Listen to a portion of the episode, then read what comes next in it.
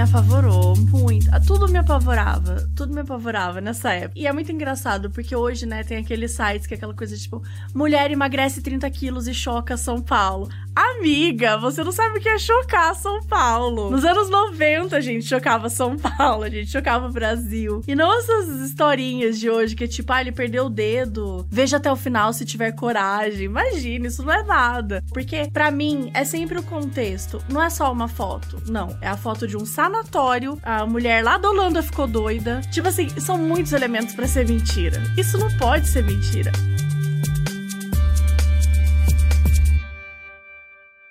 Eu sou Ivan Mizanzuki, esse é o Conversas Paralelas, e a minha entrevistada de hoje é publicitária, podcaster e escritora. Há 13 anos trabalha com publicidade e redes sociais, mas ganhou notoriedade como uma das criadoras e apresentadoras do Modus Operandi, um dos maiores podcasts brasileiros de true crime. É nele em que, ao lado de Carol Moreira, narra e comenta as histórias reais de assassinatos, crimes notórios e casos sobrenaturais, sempre buscando contar as histórias de uma maneira sensível, propondo debates e reflexões. Em breve, a parceria das duas se estenderá para a literatura, com o lançamento de um livro que será um guia para o espectador de true crime, com tudo sobre serial killers, investigações policiais e funcionamento do sistema judiciário e carcerário. Mabê Bonafé, seja bem-vinda ao Conversas Paralelas. É Bonafé, Bonafé? É Bonafé. É Bonafé. É porque pode ser francês, Bonafé, né? É, Daí- não. Significa boa fé em italiano. Que bonito. Tá certo. Chique, né? Muito bom. Então, você é italiana, meu, né? Ah, eu sou muito italiana, Muito meu. italiana. Italiana meu. da Pô. moca, meu. Cara de São uma mulher de São Paulo e, né, sobrenome italiano não tem como. Não dá, mas eu sou mineira, tá? Eu sou bem mineira. Mas tá em São Paulo, porra, né? Mas em Daí- São Paulo. Entrou em São Paulo, bebeu água daí pronto, né? Virou paulista. Mas, Bê, então vamos lá. Fiquei sabendo que você gosta de lendas urbanas e desculpe a indelicadeza, né? Que tem essa história de que isso é indelicado perguntar pra mulheres, mas sua idade. A minha idade é 35 anos. Tamo junto aí, Tamo né? junto. Então, Tamo nos melhores anos ainda. Eu sou uma criança dos anos 90, né? uma criança traumatizada dos anos 90. Isso, eu tenho 38, então acho que a gente viveu os mesmos traumas nesse ponto, né? Que era até meio doido, né? Porque assim, a nossa grande fonte de informação de susto, por incrível que pareça, era o Fantástico, né? Exatamente! Era a televisão, né? Que devia nos informar, nos fazer felizes e não nos traumatizar. Mas é que assim, eu lembro que tinha um lance no Fantástico, daí agora eu não vou lembrar, mas tinha um quadro que era tipo assim, casos bizarros, sobrenaturais e coisa assim. E era um lance que aparecia fantasma, aparecia não sei o quê, e daí você fica assim, meu Deus, eu não sei se eu inventei isso, sabe? Mas eu lembro.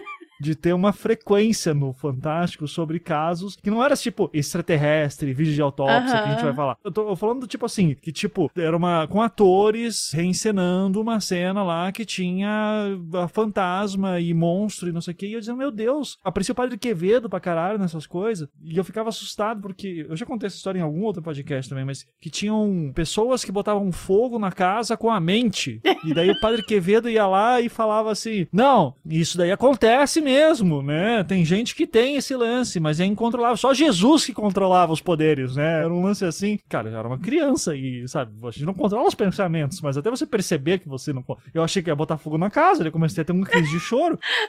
Daí meu pai chegou assim: o que tá acontecendo? Eu disse: eu vou botar fogo na casa, eu não vou controlar os pensamentos. e daí ele dizia: não, fica tranquilo, ninguém controla. daí eu olho pra trás e digo assim: o que foi essa fase, né, cara? Então, você teve traumas assim? Muitos, muitos. Quando você falou desse quadro aí, eu lembrei imediatamente da menina que chorava diamante. você lembra dessa história? Gente, essa história me traumatizou num nível. Primeiro que é chique, né? Nós, pobres mortais, choramos lágrimas, uma água nojenta.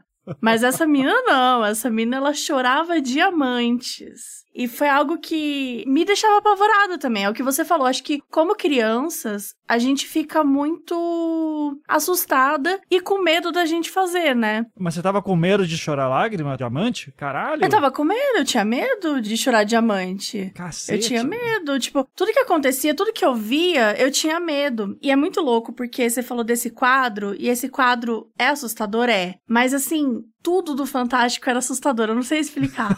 Mas, tipo assim, tinha um quadro do Mr. M, narrado pelo Cid Moreira. Mr. M! Sim! E era assustador. Era só um mágico fazendo alguma coisa, só que o jeito que o Cid Moreira ia narrando, e tipo, ele dava vários apelidos, assim, ele, ele dava vários nomes pro Mr. M. Então, por exemplo, Mestre das Ilusões. Aí na outra semana era uma outra coisa, assim. Até acho que ficava uma galera na sala de roteiro pensando, meu, quais são os nomes que o Cid Moreira vai falar é, essa semana, assim, sabe? Porque, tipo... E eu morria de medo disso. Eu tinha medo de desaparecer. Tipo, se esse cara tá fazendo desaparecer e eu tô aqui assistindo, quem garante que ele não vai me fazer desaparecer? Tinha uma vez um cara que foi no Jô Soares e ele era um desses caras que fazia energização. Era tipo um Yuri Geller da vida, assim. Uhum. Pra quem é jovem, Yuri Geller era o grande paranormal, assim, né? Que fazia relógio parar. Tinha o cara do Ra também, que é toda uma outra mitologia. E eu lembro que um desses caras foi no Jô e daí ele começou a falar assim: pega um copo d'água na sua casa. Daí eu, caralho, né? Não, o pessoal que tá em casa aí, pega um copo d'água. Daí eu, assim, tá mandando, né? Bora lá. Pega um copo d'água. Agora você vai botar esse copo d'água em cima da sua televisão. Cara, eu lembro disso. Daí ele fala assim: agora vamos energizar o copo d'água. Pra, em teoria, ele energizou meu copo d'água e daí eu tive uma vida melhor. Eu não sei, sabe? Mas o mundo era mágico, cara. Porra, o cara na TV manda isso, velho. E hoje não dá nem pra botar copo d'água em cima do monitor, né? Em cima do celular. Tudo Como é que fino. vai fazer isso? Não, não, total. Assim, eu acho que nós éramos muito impressionáveis e tudo era muito louco, né? Tipo, meu, como que eles achavam que isso era aceitável? Tipo, e uma pessoa na televisão. Eu tava lendo um caso bizarro, né, do programa do Modos esses dias, que a menina tava contando. É a lembrança dela, né? Eu realmente nem fui atrás, mas eu não duvido. Que em um episódio do. Um dia lá que tava passando o Domingão do Faustão, um cara tava entortando, tipo, o E ele falava pro pessoal da casa entortar também. E se as pessoas não entortassem, então ia acontecer alguma coisa paranormal na casa delas. Eu fiquei assim, gente, é o Domingão do Faustão, não era pra ser assim, sabe? O Gugu tinha muito disso, né? De chamar esse cara. É, hipnólogo, né? Lembra? Os caras que iam lá, come essa cebola aqui. Daí faz de conta que é uma maçã, e a pessoa lá comendo na boa, assim. Você fala, meu Deus. Daí eu lembro, fui fazer mestrado em ciência e religião na PUC de São Paulo, né? Daí virei paulista por um ano. E daí o meu professor era um padre, não lembro nem o nome dele, assim, mas era um, um cara fantástico, assim, de psicanalista tal. Padre psicanalista, você calcule, né? Ele falou assim: lembra quando tinha na televisão aqueles caras que iam lá fazer hipnose, fazer a pessoa comer cebola e o cacete. Ele falava assim: isso aí dava uma merda fodida, porque se a pessoa ela não tá bem psicologicamente para ser hipnotizada, a hipnose pode destrancar alguma parada e que a pessoa entre em surto. Ele falou assim: então eu tive casos, assim, quando eu trabalhava em paróquia no interior, que ia lá um desses hipnólogos fazer show, hipnotizava umas três, quatro pessoas. Dia seguinte tava lá alguém me ligando pra paróquia falando assim: padre, o cara aqui tá possuído tal. Na verdade, o cara tava em surto por conta do, Uhum. da hipnose. Era de uma irresponsabilidade, assim, né? Tipo, Total. cadê o, né, o Conselho Regional de Psicologia? E daí, nesse ponto, tá? é, qu- Quando a gente vê, essa era a nossa fonte de informação. Então, assim, várias pessoas já falavam, né, que nesse podcast de nostalgia, que você assistia Fantástico para ter assunto no dia seguinte na escola, né? Porque Uhum. Todo mundo estava assistindo e todo mundo tinha que ter assunto. Alguns assistiam daí o Silvio Santos depois do Fantástico, e daí mudava. Então era essa transição CBT e Globo principalmente. E daí entrava, acho que essa febre que foi nos anos 90, que eu sei que você viveu também, sobre alienígenas. Início dos anos 90, assim, tipo, caralho. Eu lembro claramente de ter, assim, uma reportagem especial do Globo Repórter que deve ter durado umas duas, três semanas, assim. Globo Repórter! Sobre casos de abdução, assim, sabe? É um negócio inimaginável hoje em dia, assim. Sim. E, assim, umas histórias furadíssimas. E daí eu lembro de ficar assistindo aquilo e aparecia foto de triângulo voador gigantesco no México e eu falava, velho, isso aqui é foda. Daí eu lembro que, assim, o negócio me pegava tanto que eu dizia, cara, eu quero ser abduzido. Nossa, era o meu sonho ser abduzida. E daí meu pai ficava, mas por que? Eu tinha oito anos de idade, né? Daí, assim, como assim? Daí, eu quero ver ET, porra, eu quero ser ali, quero entrar na nave, eu quero ver os caras. Deixar fogo no céu e dizia, é isso aí, esse é o sonho, né? Daí eu falava, intruders, né? Achava foda tudo isso, assim. E umas coisas, assim, muito furreca. E daí nós tivemos o grande caso que movimentou o Brasil, que é o ET de Varginha e o Chupacabra. Que esse eu sei que você tem história. Como é que você ficou sabendo do Chupacabra? Como é que isso impactou sua vida? Então, eu amo, né? Não, tem uma história pessoal com o Chupacabras. Mas até falando um pouquinho de sobre ET que você comentou, era o meu sonho ser abduzida. Eu acho que, de certa forma, o Steve Spielberg ajudou um pouquinho ali com o filme ET, né? Tipo, ele deu um empurrãozinho ali, porque aquele ET era muito legal e todo mundo queria ser amiga dele. Já no Intruders, não necessariamente, né? Os ET já não eram tão legais assim. Mas eu lembro que eu era muito fascinada também. Eu tinha essa coisa de. Eu sou fascinada até hoje, assim, com alienígenas, sabe? Tipo, eu gostava de estudar sobre a área 51, de ficar pesquisando, de ficar lendo. Eu sempre curti muito, assim, assim, aquelas coisas que a gente não consegue explicar. E a primeira vez que eu vi, eu não lembro exatamente, assim, qual foi a primeira vez que eu vi uma matéria do Chupacabras, mas eu sei que foi o primeiro caso, né, relatado, assim, foi em 95 no México. E eu sei que foi mais ou menos nessa época que começou a estourar no Brasil. Porque tem gente que acha que o Chupacabras é brasileiro, até pelo nome, né, Chupacabras e tal. Mas na real ele é, aconteceu na América, no continente da América, assim. É basicamente América do Sul e América Central, que mais fala que é muito Porto Rico, México e tudo mais. Eu acredito que foi em, em 96, que teria sido no ano seguinte, assim, porque eu sei que tava rolando muitas reportagens, também no Fantástico eu tinha visto reportagem, que era o Chupacabras, né? Por que era esse nome? Porque oito cabras foram encontradas mortas com um sinal assim meio tipo no pescoço assim, e elas tiveram todo o sangue delas sugadas, segundo o dono da fazenda lá. Isso em Porto Rico. E aí começou a rolar relatos desses assim no mundo todo. Eu sei que no Brasil virou assim realmente um grande surto assim. Tinha relato de vários estados do Brasil de que tava rolando chupacabras. Nessa época eu morava numa cidade que tinha 15 mil habitantes.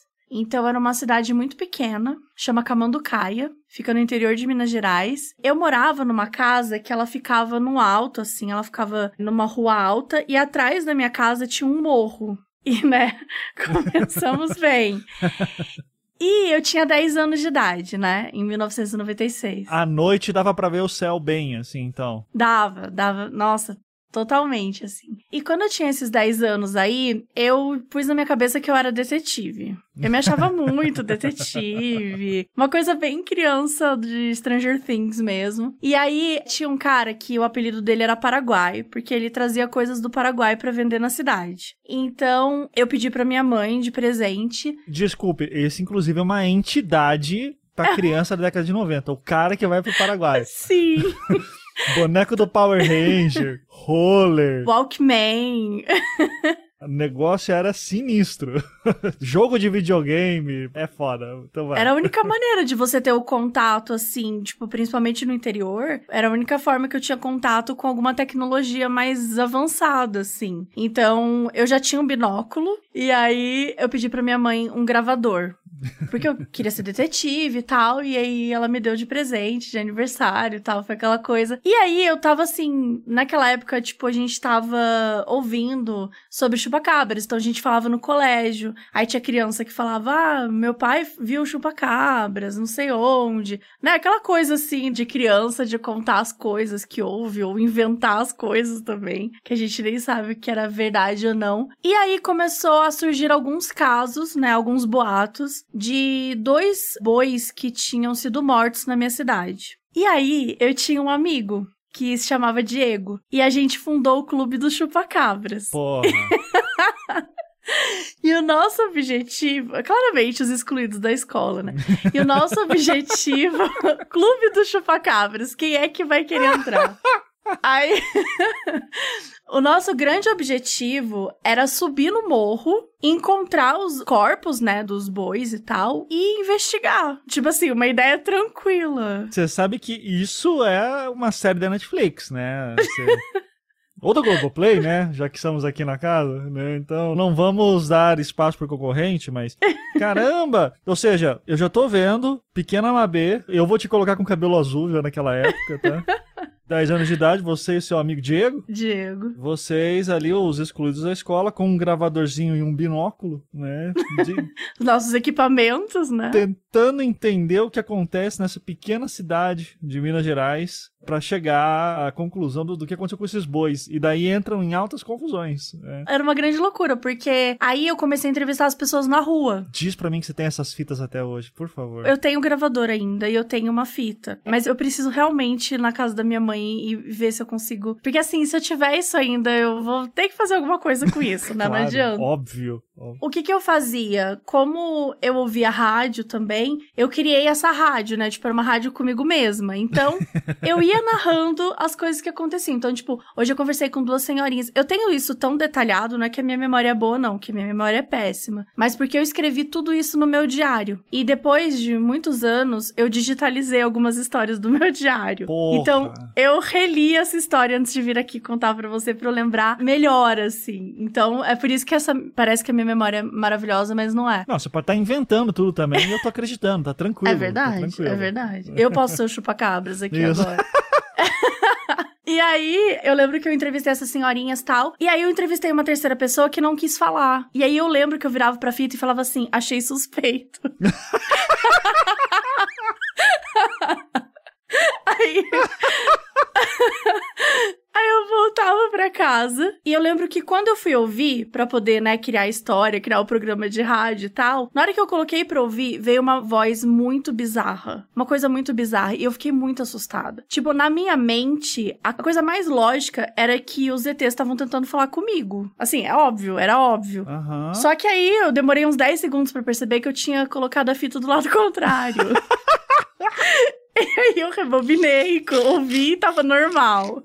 Então não tinha ninguém tentando falar comigo. Mas pra resumir a história, durou só dois dias o nosso clube, porque a gente tinha planejado, né? Vamos subir no morro e tal, não sei o quê. Mas no dia seguinte, o Diego sumiu. Hã? Sim. A mãe dele apareceu lá na minha casa, bateu no portão, né? Porque não era esse negócio de WhatsApp hoje em dia, tá, gente? Essa coisa fácil que é você mandar uma mensagenzinha. A mulher teve que sair lá da casa dela e até a minha casa bater no portão e perguntou se eu sabia onde estava o Diego. Eu falei, não, não vejo ele desde ontem. E aí ela falou: ah, ele saiu hoje cedo tal, eu não vi mais. Resumo da história: ele foi no vizinho jogar videogame, não avisou pra mãe dele, ficou 10 horas lá. Puta que pariu. Eu fiquei com o coração na boca agora. E, não, eu fiquei, eu fiquei muito mal, porque na minha cabeça ele tinha sido ou capturado pelo chupacabras, e a única forma de resolver isso era eu ir no morro sozinha investigar onde estava o Diego. E eu ficava assim, será que eu vou no morro ou será que eu conto pra minha mãe? Será que eu vou no morro ou será que eu conto pra minha mãe? E aí nesse tempo que eu fiquei pensando, pensando, pensando, a mãe dele voltou, tal. Aliás, ele veio na minha casa e contou que ele tava na casa do amiguinho. Ele tá de castigo até hoje, né? Não, sério, Por onde anda Diego? Você vai encontrar ele no quarto dele, com os discos da Xuxa. Assim, 40 anos de idade, assim. Porra, Mabê, aquele dia foi foda. Não dá, assim, de verdade. Eu fiquei tão apavorada. Assim, lembrando hoje, eu ainda fiquei com. Ainda senti a sensação que foi de assim, ferrou, sabe? Eu só tava querendo criar o clube. Meu, tinha só duas pessoas no clube. e Metade já foi abduzido. já foi embora, já foi abduzido, sabe? Então, eu fiquei muito nervosa, mas você me deu uma boa ideia. Acho que eu vou escrever essa história, viu? Essa história é maravilhosa, cara. É muito bom. Ai, que ótimo. Porra, só que daí, claro, era pra inventar, assim, eu quero pequena Mabê de cabelos azuis já subindo o morro procurando o Diego, sabe? Então, e gravando tudo, gravando tudo. E isso dá pra fazer podcast, hein? Porque é áudio, você pode fazer tudo no áudio só. Dá pra fazer o programa. A gente já do nada já tá criando um novo podcast. Já estamos no brainstorm. aham. Fábio, fica atento aqui, né? com- Por favor. né, O Fábio é o nosso dono aqui, né? Do, do nosso podcast. Nosso dono. Cara, então assim, isso daí nunca mais andou? Você não fez investigação por conta própria? Você ficou com medo? Você disse assim, porra, estão me dando um recado? Por que que assim? Porque o Diego podia ter voltado pra casa, ficava de castigo, sei lá, um ano, e voltava ao clube. Mas o que aconteceu? Então, é que no ano seguinte eu mudei de cidade. Ah. Então acabou, né? Acabei indo embora do morro e tal. Mas eu cheguei a subir no morro, eu não contei aqui, mas eu- a gente chegou a subir no morro. Morro um tempo depois, mas a gente não viu nada, assim, até porque não tinha nenhum relato, assim, a gente só subiu pra ver. Era um morro, realmente era atrás da minha casa, então eu subia ele com uma certa frequência. A gente fazia piquenique ali em cima, era uma coisa meio. Eu tive uma criança, eu tive uma criança, tive uma infância Teve muito. uma criança. Teve uma... cri- Do nada. Hoje tive- ele é um adolescente. Eu tive um- uma infância muito anos 90 mesmo, sabe? De ficar na rua, de brincar. A gente brincava de, com aquela coisa do esconde-esconde vale-bairro. Uhum. Porque eu podia esconder no bairro todo, que era uma cidade pequena, enfim. Então, o morro era parte da nossa vida, sabe? A gente tava lá o tempo todo, não era tão assustador assim ir até o morro. Mas claro que a gente queria ir à noite, queria encontrar, né? O, imagina, o cadáver de um boi pra investigar. Imagina a nossa competência com, com um binóculo e um gravador chegando perto de um boi, assim. Teria sido um grande desastre. E o que aconteceu com os bois? Eu ia te perguntar isso, fiquei curioso. Vocês, vocês tiveram alguma resposta do que tinha acontecido exatamente? A gente não conseguiu nem descobrir se morreram de verdade ou se era só boato. Caralho. Porque eu lembro que eu tinha investigado um. Depois, né, o cara que não quis falar comigo, acabou que ele fazia parte de uma fazenda que tava rolando os boatos. Então, como ele não quis falar comigo, depois eu não consegui descobrir mais nada. Aí ficou uma coisa meio assim no ar. Cara, bota um cachorro é o Scooby-Doo, assim, que vocês estão fazendo. No, no- Exatamente. Eu teria conseguido, não fosse esses malditos crianças. Nossa, eu era muito metida a detetive, assim. Isso era uma coisa que eu nem lembrava muito que eu tinha mais, mas essa coisa bem ingênua da criança mesmo, sabe? De ver uma coisa. Pô, você vê, sei lá, bois foram assassinados por uma criatura alienígena. Uma pessoa normal se afasta, vai embora. Uma pessoa que não é normal. Cria o clube do chupacabras. Então, acho que foi muito divertido, assim, essa época da investigação, assim. E é doido, né? Porque como a gente não tinha acesso à internet, essas coisas, a gente tinha informação do que vinha pela televisão, uma coisa assim que conseguia pegar, uma revista ou outra que fazia uma matéria que eu tenho certeza que boa parte era inventada. E daí tinha uma coisa que era uma grande fonte de informação nossa nessa época, que era a nossa imaginação. Sim. tinha sempre o cara que disse que o tio dele falou que tal coisa e isso é verdade. E ele tava claramente mentindo. Mas a gente transforma. Não, não. Chupacabra não curte coelho. Não, porque você houve um relato de um cara que viu uma criatura chegando perto de um coelho e ele teve medo do coelho e saiu correndo. Então o coelho é o único. Eu tô inventando aqui. Mas é uma coisa que Sim. super poderia ter acontecido e você disse assim: não, então eu vou andar com um coelho o tempo inteiro, né? Porque daí eu tô protegido. E tem um cara, né, que eu já falei dele, inclusive, aqui no programa que eu fiz lá com a Lorelai, né? Que é o Carlos Uhum, Alberto Machado, um ufólogo aqui de Curitiba. Aham. Ele escreveu um livro chamado Olhos de Dragão. Foi basicamente quando começou esse negócio de chupacabra, ele começou a ir nas fazendas que tinham relato de chupacabra aqui no Paraná. Uhum. E daí ali é foda, porque daí você ouve os relatos dele e você fica assim, caralho, velho, que sinistro, né?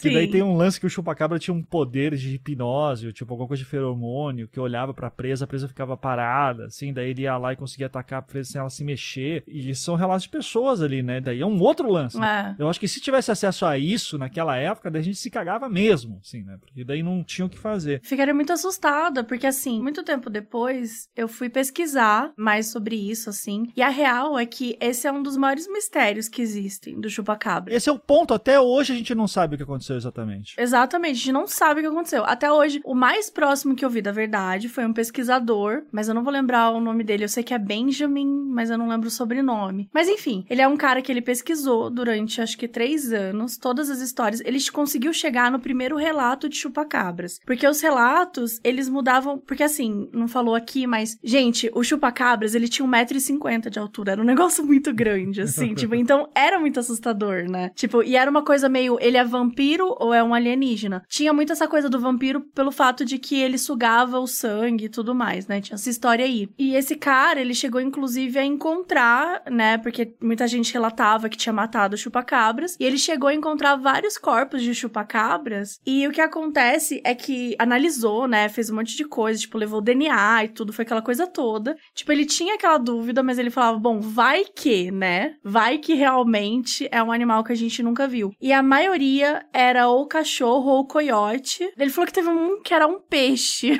Caralho.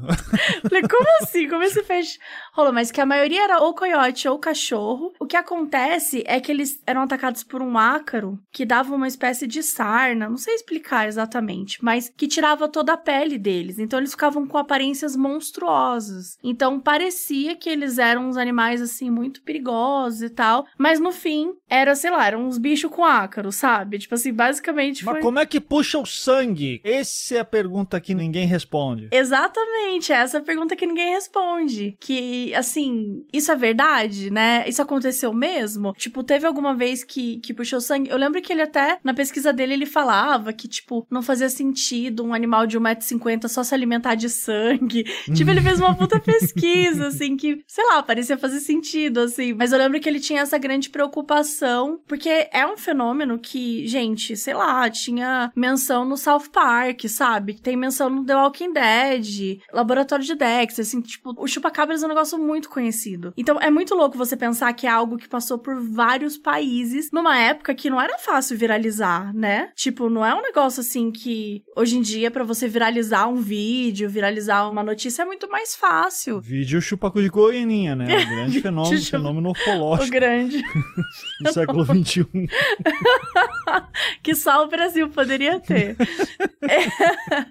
Então é, é muito fácil, entre aspas, né? Você viralizar hoje. Então, acho que uma das coisas que eu mais admiro na história do Chupacabras é que a viralização disso foi insana. Foi insano, assim. E é esse lance, né? A gente. A lenda é muito mais interessante, né? Eu até estava pensando aqui que, por mais que a gente fosse muito ingênuo nessa época e tivesse limite a essa informação, a gente também, né? Mesmo com a internet, até hoje inventa um milhão de coisas, né? Veja aí a galera que acha que vacina tem microchip e não é pouca gente. O 5G. É, 5G e o cacete. Então, assim, a gente. Costumamos dizer que a gente não melhorou muito, a gente só piorou o acervo, né, de, de maluquice. Agora, nesse ponto, tem aquele momento que é o iniciozinho da internet, né, que eu acho muito fascinante. Porque eu lembro, cara, eu lembro que eu fiquei com muito medo, assim, e eu não lembro se foi um desses sites famosos, tipo assustador.com, que era um site, né, que quer sentir medo vai pra lá. Mas eu lembro de ter entrado em algum link que deve alguém deve mandar pelo Mirk, assim, pra mim. E eu entrei e daí tinha lá, só tinha texto, né, fundo preto, texto em vermelho,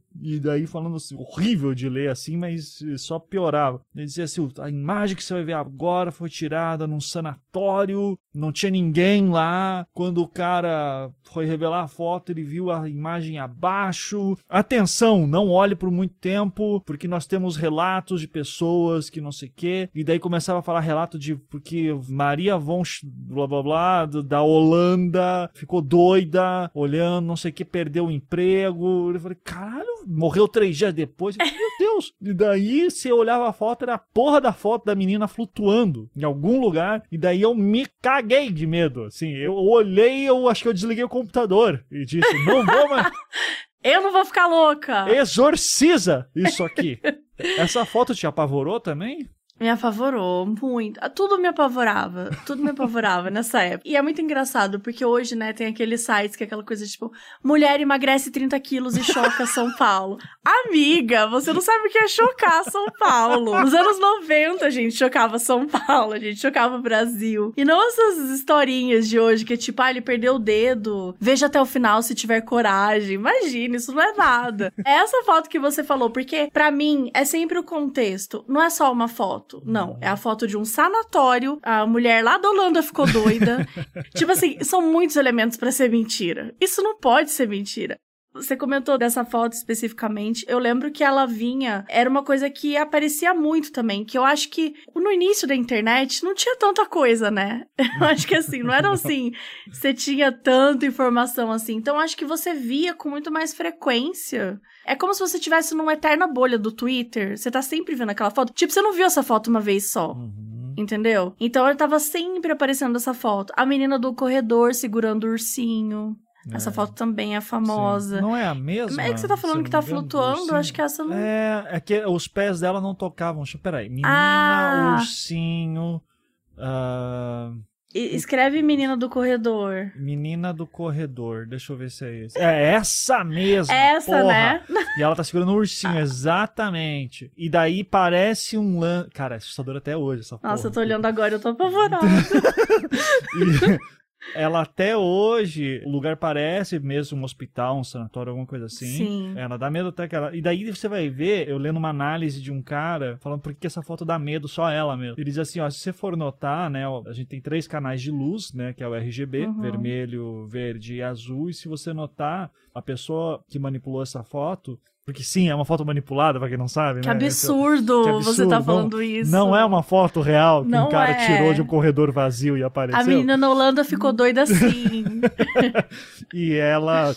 O cara ele dá uma afastadinha nos canais vermelho e verde, né? E isso dá uma sensação que, sei lá, de vertigem, dá uma sensação. Cara, é horrível a sensação que essa foto dá, assim. É, é É, horrível. É E, horrível. e ela tá. Você vê que o pé dela não toca no chão. Porque, claro, é uma colagem essa merda, né? Então é óbvio, porque não tinha menina nenhuma ali, assim. E, e é muito. E os olhos dela são brancos. Cara, é do caralho essa foto aqui, assim. Parabéns, Não, é. professor. Não, né? parabéns. É isso, assim, a minha questão é, eu sou fascinada com teoria da conspiração. Do tipo, eu gosto, obviamente não, nenhuma teoria da conspiração é ok. Mas eu fico fascinada o, o nível da fanficagem, entendeu? Uhum. Porque aquele meu nome é Samara, teria 15 se estivesse viva. Aí quando você vê a história toda, ela tava presa no arame farpado. E, e, tipo assim, e aí eu li a história toda e falei, sabe, tipo, assim, eu fiquei mal por ela. E ela não existe, é uma mentira. É um texto que eu sei lá porque alguém criou, assim. Então, é, é um negócio que, que você acaba se apegando.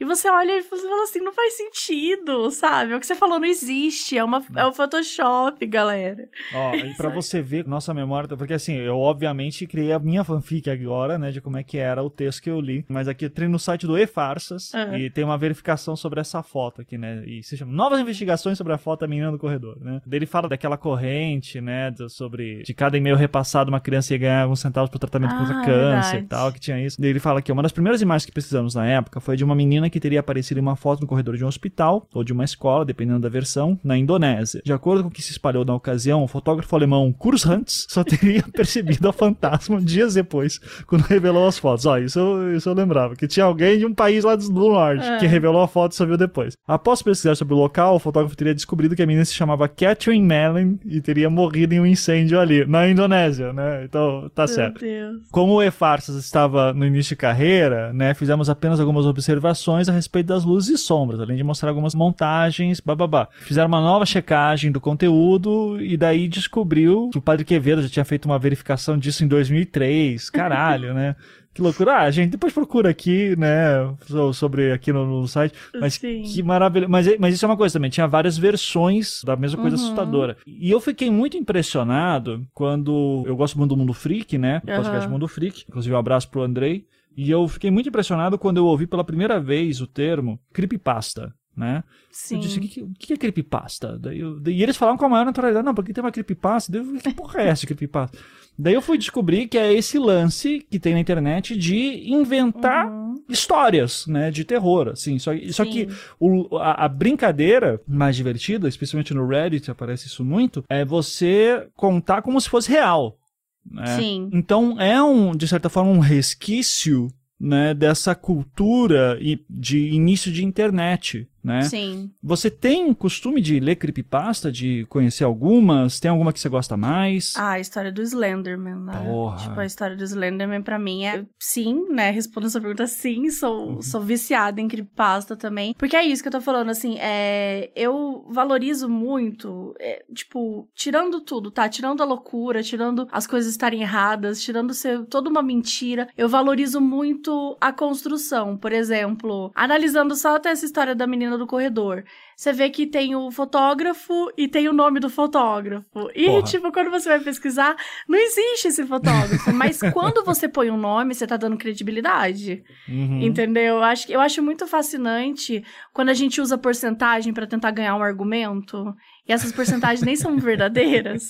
Não, mas 23% das pessoas que veem creepypasta. Então eu sou muito fascinada por contar histórias, né? O, o famoso storytelling. Assim, tipo, eu acho que, que é muito interessante. E todos eles seguem muito essa coisa. Tipo, o Slenderman, por exemplo, é uma história fascinante, mas que levou a crimes, né? Uhum. Levou a crimes verdadeiros, assim. Então, é pesado também. Acho E que quando- criança cometendo crime, né? e criança cometendo crime, que, que é. É. mais triste ainda, assim. Então, é, eu acho que, claro, isso não é legal, né? Óbvio. Conta pra gente o Slenderman só pro pessoal entender qual foi o crime que aconteceu depois. Boa.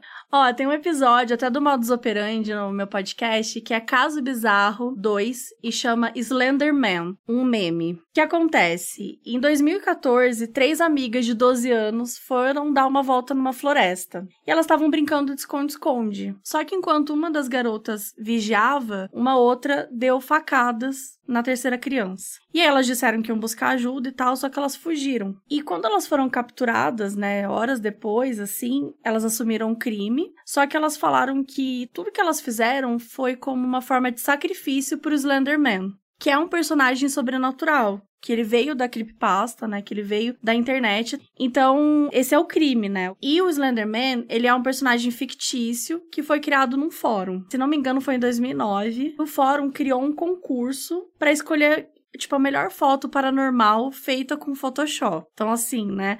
O negócio já era, obviamente, uma forma, né? De brincar, de, de tentar encontrar, fazer um- uma foto assustadora e tal. E aí, um cara, ele postou a foto do Slenderman. Tipo, ele pegou umas fotos de criança tal e colocou ele meio que escondido no fundo, como se fosse real. Então pesquisa aí o Slenderman pra vocês verem o que, que é que eu tô falando. Mas eu vou dar uma explicada. Ele é um homem muito alto. Quer dizer, na verdade ele já foi é, colocado de várias formas, mas acho que a foto mais famosa dele é um homem muito, muito, muito, muito alto de terno. Ele tá de mãos dadas com uma criança. Você não consegue ver o rosto dele, assim, é um meio uma forma assim branca e tal, não dá pra ver direito o rosto. Ou se tem rosto, né? Tem umas que tem rosto, tem uma que tá desfocado e tem uma floresta atrás, que é a foto mais conhecida e tal. Só que esse cara, ele pegou várias fotos de crianças, tipo, brincando no parquinho, ele meio que colocava o Slenderman escondido no fundo. Como se fosse real e tal. Uhum. E o Slenderman, né, seria mais ou menos como homem magro, né? Porque é um cara muito magro e muito alto. Inclusive, deve ser uma dificuldade encontrar um terno nessas Nessas medidas, medidas. né? Que ele tem braços muito longos, né? Não, e, e- ele tem tentáculos saindo pelas costas, É, né? Então, tem- assim, não Tem deve ser buracos fácil. atrás do, do- Não deve Ou- ser fácil esse... Ou tem bolsos, né? É com zíper. Como é que funciona? Né? Que ele tem braço longo pra abrir o zíper atrás, talvez. Ou é um velcro, né? Do nada, né? É uma, é uma fantasia que você coloca. Isso. Mas, mas é isso, assim. Então, ele foi uma brincadeira de um fórum, só que as pessoas se empolgaram e começaram, tipo, pegar várias fotos que tinham crianças em parquinho, tinham crianças e tal, e sempre colocava alguma coisa, o Slenderman escondido, né? E aí eles foram criando a história do personagem, que sempre varia, mas geralmente tem a ver com ele sequestra crianças, ele se esconde numa floresta e ele consegue apagar a memória das pessoas. Então essas crianças não lembram de nada. Ele causa alucinação também. Então assim, não dá pra entender. Uhum. E a origem dele, segundo essa galera lá do fórum,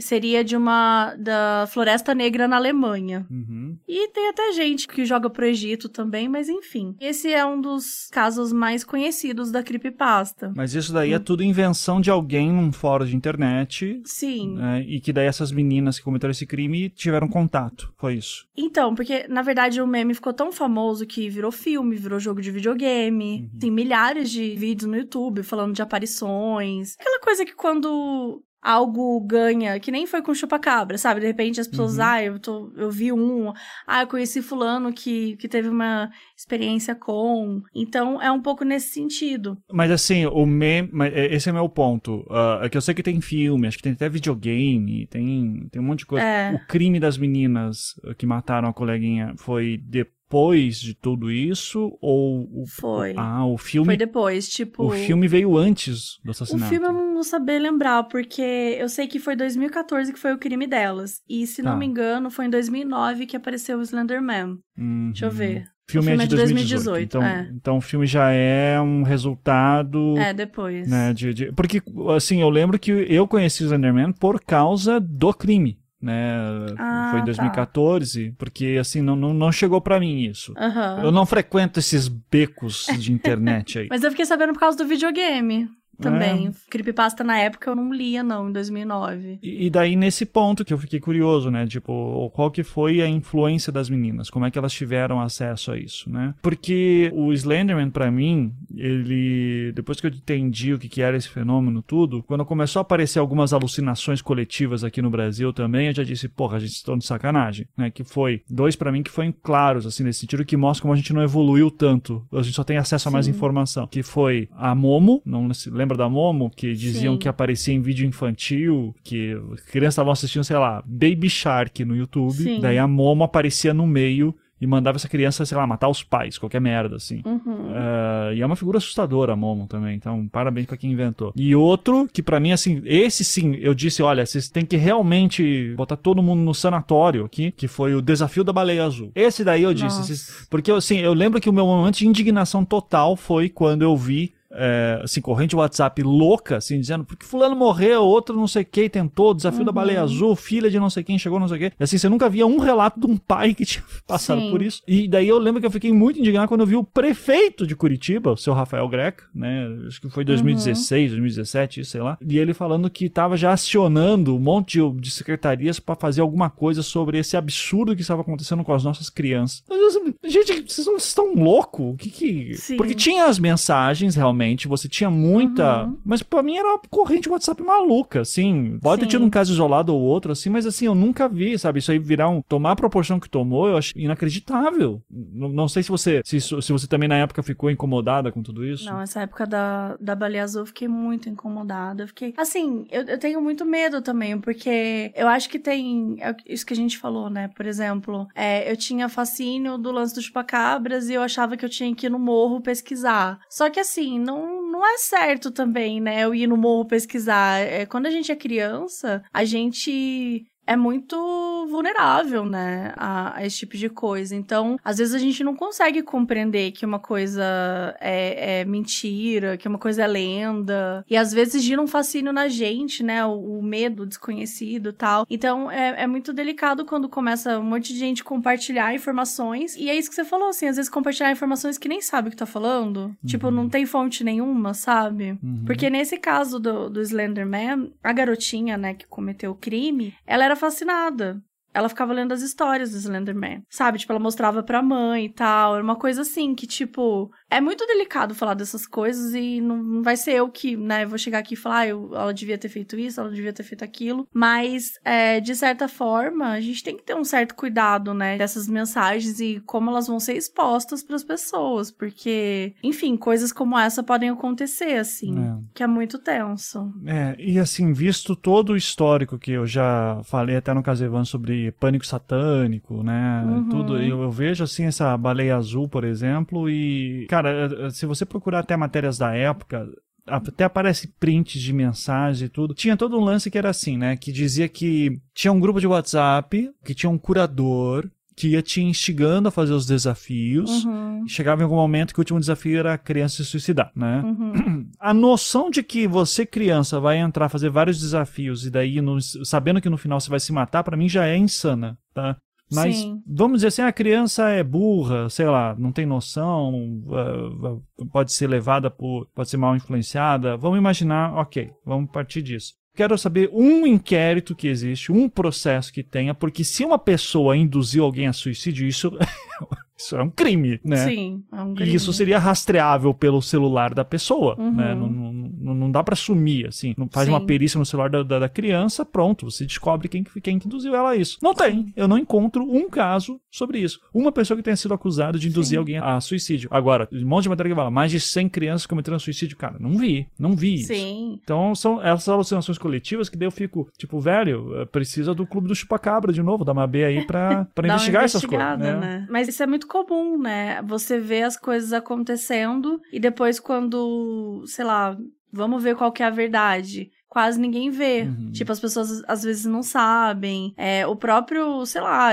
jogando coisas assim, mas tipo, quando tinha essa coisa que o fofão tinha o punhal escondido dentro dele. Sim. Né? O fofão que era o nosso boneco e tal. E assim, é verdade? Não, não é verdade. Mas ele virou uma verdade. A questão é que essas histórias, pouco importa se você tem uma fonte, sabe? A partir do momento que choca, as pessoas já supõem que são verdades e, e já compartilham. E, e aí você vê casos horríveis, como, sei lá, aquela moça do Guarujá que foi linchada por causa de um boato que não tinha nada a ver com ela, que também envolvia coisa de satânico, né? De, de fazer um ritual e não sei o quê. As pessoas são muito.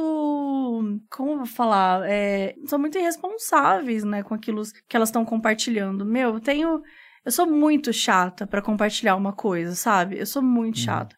Tipo, eu nunca compartilho uma coisa assim que eu não tenha. É, e você vê, sei lá, com bobeiras tipo a guerra, entendeu? O que foi ontem o lance da usina nuclear? De repente já tinha um monte de informação. É, ai meu Deus, vai explodir, ai não sei o que, e nananã, e tipo. É, ma- mas isso daí temos que agradecer ao ministro da Ucrânia que postou isso, né? Olha, os russos estão atacando Exato. a usina aqui, e se ela explodir vai ser 10 vezes pior que Mas, Chernobyl. Daí todo mundo ficou em pânico. Daí a gente tem que pensar, o cara é da Ucrânia, ele tá sendo atacado, é óbvio que ele vai... vai... É óbvio que ele vai querer puxar Sim. pra dele. Mas é, mas ah, talvez tenha sido um exemplo infeliz, mas a minha questão era mais tipo dizer o quanto que já vira um negócio que as pessoas já começam a especular e falar sobre. Sim. Sem, sim. tipo, saber o que elas estão falando, assim, sem saber o que tá acontecendo de fato, né? E é nesse ponto que acho que eu queria já ir encerrando, porque eu, eu sou fascinado por lendas urbanas também, mas eu sempre fico com medo disso, do lance do- de quando que ela escapa, sabe? O caso da Uhum. baleia azul, o caso do Slenderman. E, e daí eu gosto sempre de trabalhar mais ali perto das que são mais inocentes, mas extremamente assustadoras, né? Sim. E, e, cara, tem uma que eu sou fascinado. Eu já falei que um dia eu vou fazer uma história de ficção em torno dela, porque eu sou fascinado de Creepypasta, que é a lenda urbana internetica, que é o tal do Desafio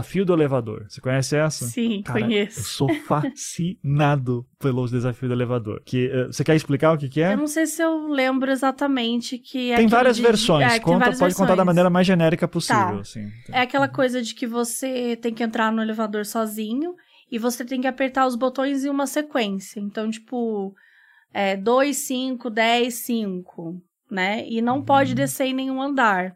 E aí, quando você chega num determinado andar, que também varia, segundo o que eu lembro, uma mulher vai entrar nesse elevador, só que você não pode falar com, com essa pessoa, Isso. né? Isso é bom demais. Não, ele tem um momento anterior que é você bota a sequência e daí, tipo, você vai apertar, sei lá, você tá no andar 5. Daí você vai mandar ele pro 2. Só que Isso. daí ele vai começar a subir naquela, no meio daquela sequência. Ele não desce, ele sobe. Daí, tipo, daí entra a mulher, daí tem isso. Daí você não pode olhar pra ela e ela vai tentar falar com você. E você não pode interagir com ela. E daí a instrução é bem clara. Não olhe pra ela, não fale pra... Cara, só eu fico Não, eu tô arrepiada. isso é- isso é muito bom. E daí vai abrir uma. Daí uma hora você vai subir e vai abrir uma porta. E ela vai continuar falando com você, você tem que ficar ignorando, daí você sai. Daí entra no que é chamado outro mundo, né?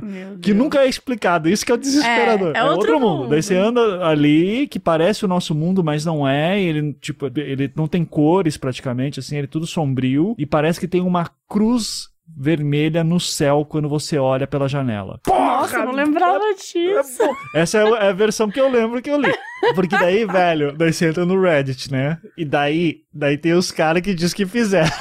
E daí tem os caras que diz que funcionou. E daí você tem um monte. Daí você tem o cara dizendo, eu tô passando mal, eu tô fazendo o ritual e, e a minha vida tá uma merda. E não façam Ai, não isso. Se eu pudesse voltar atrás, eu voltava. É muito bom, cara. Eu gosto muito disso. Não, assim. é muito sensacional. É, e sabe, é uma dedicação que as pessoas têm, sabe? Tipo, eu vou continuar essa história, eu vou parar o meu trabalho, o meu Elden Ring aqui, qualquer coisa assim, e eu vou aqui Focar. Pra poder focar nessa fanfic fajuta que eu tô escrevendo pra es- pessoas nessa rede social. Cara, mas, Ai, eu, mas ai. eu amo fanfic fajuta, assim, eu também sou, tô, tô contigo, assim, eu gosto das que são muito assustadoras, mas completamente inocentes. Qual que é a sua favorita? A minha favorita... Fala assim, pô, vou dar uma olhada no Reddit só pra ver como é que tá o papo sobre isso aqui. Assim, sobre tem isso alguma? Aqui. Será que eu tenho? Ah, eu acho que é. Ah, sim, já. Óbvio. Tem alguém morando na sua casa agora. Eu amo. eu amo falar essa frase no podcast. Quando eu tava no caso bizarro, eu sempre falo. Não, vocês sabem, né, gente? Tem alguém morando na casa de vocês agora. Tem subreddit só sobre isso? Cara, eu não sei se tem assim só sobre essa história, mas eu sei que tem muitos casos de pessoas que descobrem, sabe? Tipo, que também é tudo, né? Deve ser tudo uma grande mentira, mas que pessoas que descobrem, às vezes, sei lá, um porão dentro de casa. Isso costuma acontecer nos Estados Unidos, né? Aqui na minha casa é bem impossível ter alguém morando aqui. Porque não tem como, é um apartamento, um apartamento meio novo e tal. Mas acho que uh, o tipo de construção, assim, pelo menos que sugerem, apesar que eu vi recentemente é, uma mulher que descobriu num apartamento em Nova York um apartamento dentro do apartamento dela. Quando ela abriu o espelho do, do banheiro, uma coisa assim. E assim, eu, eu não lembro agora da história, tá? Se é verdade ou não, mas assim, cara, eu sou muito apaixonado por essas histórias, porque é muito assustador, né? Mas sempre de uma forma inocente. Tipo, você vai trabalhar, a pessoa desce e come seus sucrilhos. É isso, sabe? É esse nível aqui que eu quero chegar. É só, é só sobre isso. Não é morte, não é crime, não. É um roubo de sucrilhos, assim. Sim. E uma pessoa querendo fugir do aluguel. E uma pessoa né? querendo fugir do aluguel. O que é super justificável numa cidade tipo São Paulo, Nova York, assim, né? Exatamente. Não, não tá fácil para ninguém. Não tá fácil. Ai, legal. Mas, B, já manda teu jabá aí sobre o modus operandi, especialmente os que vocês falam sobre essas doideiras da vida real. Super. Vou contar então um pouquinho do Modus Operandi. Ele é um podcast de true crime que eu faço junto com a Carol Moreira. E todos os episódios, tipo, em cada episódio a gente fala de um caso específico que não é muito pra esse, pra esse lado do sobrenatural aqui que eu tô contando hoje, não. A gente tem mais casos de serial killers, é mais vida real, mais crimes históricos, diversos crimes. Mas em... eu tenho um programa dentro do Modus que se chama Caso Bizarro. E aí nele eu leio, eu chamo convidados e tal. Inclusive tá convidado, Mizanzuki, pra gente gravar um ainda. Por favor. que eu chamo um convidado para ler comigo os casos enviados pelos ouvintes. Então as pessoas mandam casos que geralmente são sobrenaturais e tal. É bem louco, assim, porque a gente vai lendo e reagindo juntos. Legal. Pode contar comigo, só marcar aí a data. Boa. Só peço pra ser segundo semestre, porque esse primeiro eu tô. tô Lascada. Socorro. É, lascada isso. Na vida pessoal, onde as pessoas te encontram, né? no- nas redes sociais, pelo amor de Deus, né? É, por favor. né, sem, sem stalkers. Sem ainda stalkers. mais dado, dado Ninguém morando histórias, na minha casa, por favor. Onde você mora para as pessoas poderem morar atrás do seu espelho? pra você abrir o armário do banheiro à noite. É. Não, chega. Então, você pode me encontrar no Instagram, que é ma underline B, no Twitter, que é Mabê Bonafé, ou no YouTube, que eu acabei de criar um canal aí. Virei youtuber em Olha. 2022, olha que, que, que demorada. Que é Mabê Bonafé também. Maravilha. O que, que você tá postando no YouTube? Ah, Olha, eu comecei a postar a tour na estante pra mostrar um pouco dos meus livros. Eu quero falar um pouco, porque assim, né, o meu objetivo de 2022 é me mostrar escritora. Então, assim, eu quero falar de escrita, quero falar de leitura. Então, já já fui um pouco por esse caminho aí da literatura no, no canal. E é o que eu quero falar mais, assim. Legal. Desejo boa sorte aí, porque né, eu quero ser esquecido às vezes, sabe? Então. Ai, não, mas eu quero ser uma escritora esquecida. Essa coisa de, Ah, de ser famosa, não. Tipo Salinger, sabe? Que vende pra caralho, mas não tem que dar entrevista nenhuma. Exato? Então, exato. Assim, Porra, o Salinger é foda. É, e ninguém sabe onde ele tá. Isso faz parte da- do mistério. Exatamente. Não, não, e o cara lançou coisa nova, e daí todo mundo corre atrás, justamente porque o cara ninguém, ninguém sabe por onde ele anda. Então, Não tem como adoro- saber, Esse é o né? meu sonho.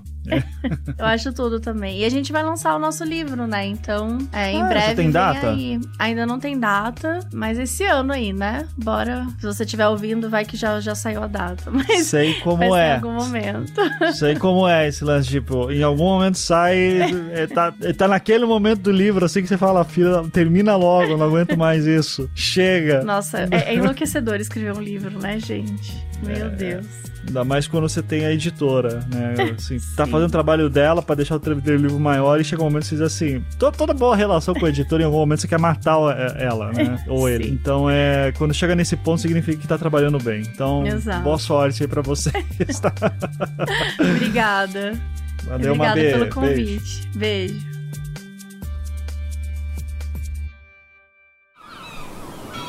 Este podcast foi editado pela Maremoto.